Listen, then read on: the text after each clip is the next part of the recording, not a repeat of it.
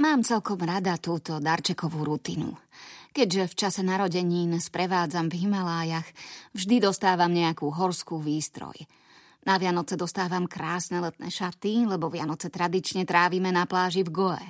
Tak to je a vždy to poteší. Tento raz mi z originál North Face igelitky vytiahol ešte aj páperové papučky, lebo mňa vždy v horských ubytovniach oziaba. Nie sú trochu veľké? Pýtam sa, keď zbadám na podošve číslo 44, čo sú desiatky. Toto je ďalší z prejavov 5-ročného chlapca. Kúpi o 4 čísla väčšie topánky, len aby si mohol byť istý, že nebudú malé. Rozospato ohmatám páperové papučky a s úsmevom sa poďakujem. Sedím na posteli, ochrápaná, opieram sa o vankúš, Seto mi hryzie perinu, Johnny kľačí pri posteli, vyťahuje nejaký papier a začne recitovať básničku k narodeninám. To sa mi už zdá trochu moc a tak ho slušne zastavím, či to nepočká, kým sa normálne zobudím. Umiem si zuby, vypijem čaj a dám si cigu. Nie, nepočká. A tak jedným uchom počúvam anglickú básničku, čo mi chúďatko vymyslel. Polkou mozgu ešte pospávam a snažím sa naviazať na sen, čo sa mi sníval. Básnička je o tom, ako ma miluje a ako je rád, že ma má. Rozmýšľam, ako to súvisí s našim nedávnym vážnym rozhovorom o tom, že ak sa nespamätá, tak ho opustím. Takže preukážeš mi tú veľkú česť a vezmeš si ma? V momente som sa prebrala. Skoro mi dých vyrazilo a keďže bol už na kolenách, nemusel spraviť nič, len otvoriť krabičku s prsteňom. Hodila som sa mu okolo krku, taká, aká som bola, rozospatá, s karpinami, neprítomná, s páperovými červenými North Face papučkami číslo 44 položenými na perine. Tak, tu máš moja. Chcela si sa vydávať? Na. Chcela si rodinu? Teraz povedz áno. Povedz áno, lepšie ho nenájdeš. Aj za tvoje peniaze. Je jemný, empatický, priateľský Áno, pýta sa napeto Johnny. Od prekvapenia som mu aj zabudla odpovedať. Áno, vravím. Ale niečo tomu chýba. Niečo. Niečo ako radosť. Asi. Neviem. Dostávam úzkosť do brucha. Usmievam sa. Navonok sa teším. Vnútri sa bojím. Obzerám si netypický snubný prsteň.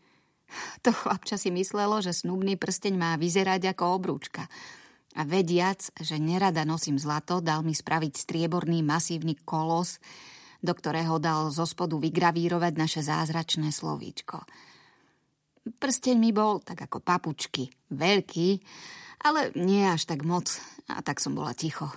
Veď on nevedel.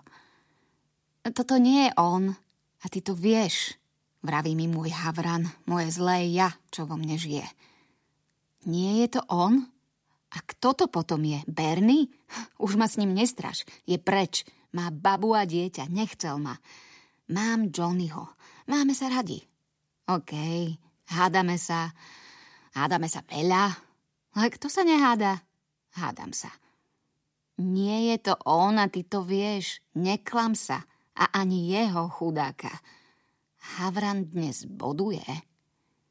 A to si ma nemohol požiadať o ruku v tej peknej francúzskej reštaurácii, kde sme si na dnes rezervovali stôl? Johnny sa na chvíľu zamyslel, či to vravím ako výčitku, alebo len ako poznámku a potom povedal, a nie je to najlepší spôsob, ako začať deň? Rozmýšľam nad tým, ako som potom to túžila. Ako strašne som po celé tie roky chcela, aby ma požiadal o ruku. Aby to už konečne urobil, aby som mu mohla uveriť. Všetci sa ma pýtali, a vy kedy už? A svadba nebude? A nechcete už mať dieťa? Ničili ma tieto otázky a miesto odpovede som len ukazovala prstom na Johnnyho. Nech vedia, kde to viazne. A teraz to urobil. Požiadal ma. A ja sa teším, že urobil to, čo som vždy chcela. A neteším sa, lebo viem, že som chcela blbosť. Len aby som ukojila to sprosté slepačie ego. Požiadal ma, chce ma, stojím mu za to. Slepica sprostá. Má teda toto naozaj byť jeho odpoveď na ten vážny rozhovor, čo sme nedávno mali? Odvtedy som to nevytiahla dúfajúc, že niečo spraví. Ubehol iba týždeň a zrazu toto. Zásnuby. Namiesto roboty, nápadu, aktivity. Prsteň. Za moje love. Škaredý. Johnny sa tešil. Hrdil sa ako kohút. Mala som pocit, že narástol o 5 cm. Stále sa usmieval, chválil sa, každému to hovoril, dvíhal pritom moju ruku s tým škaredým prsteňom a ja som sa občas cítila ako trofej. Ako koža tigra rozprestretá pod stolikom v obývačke. Skrotená šelma. Koža pekne vypreparovaná a vystavená. Bez mesa. Bez vnútornosti. Bez duše.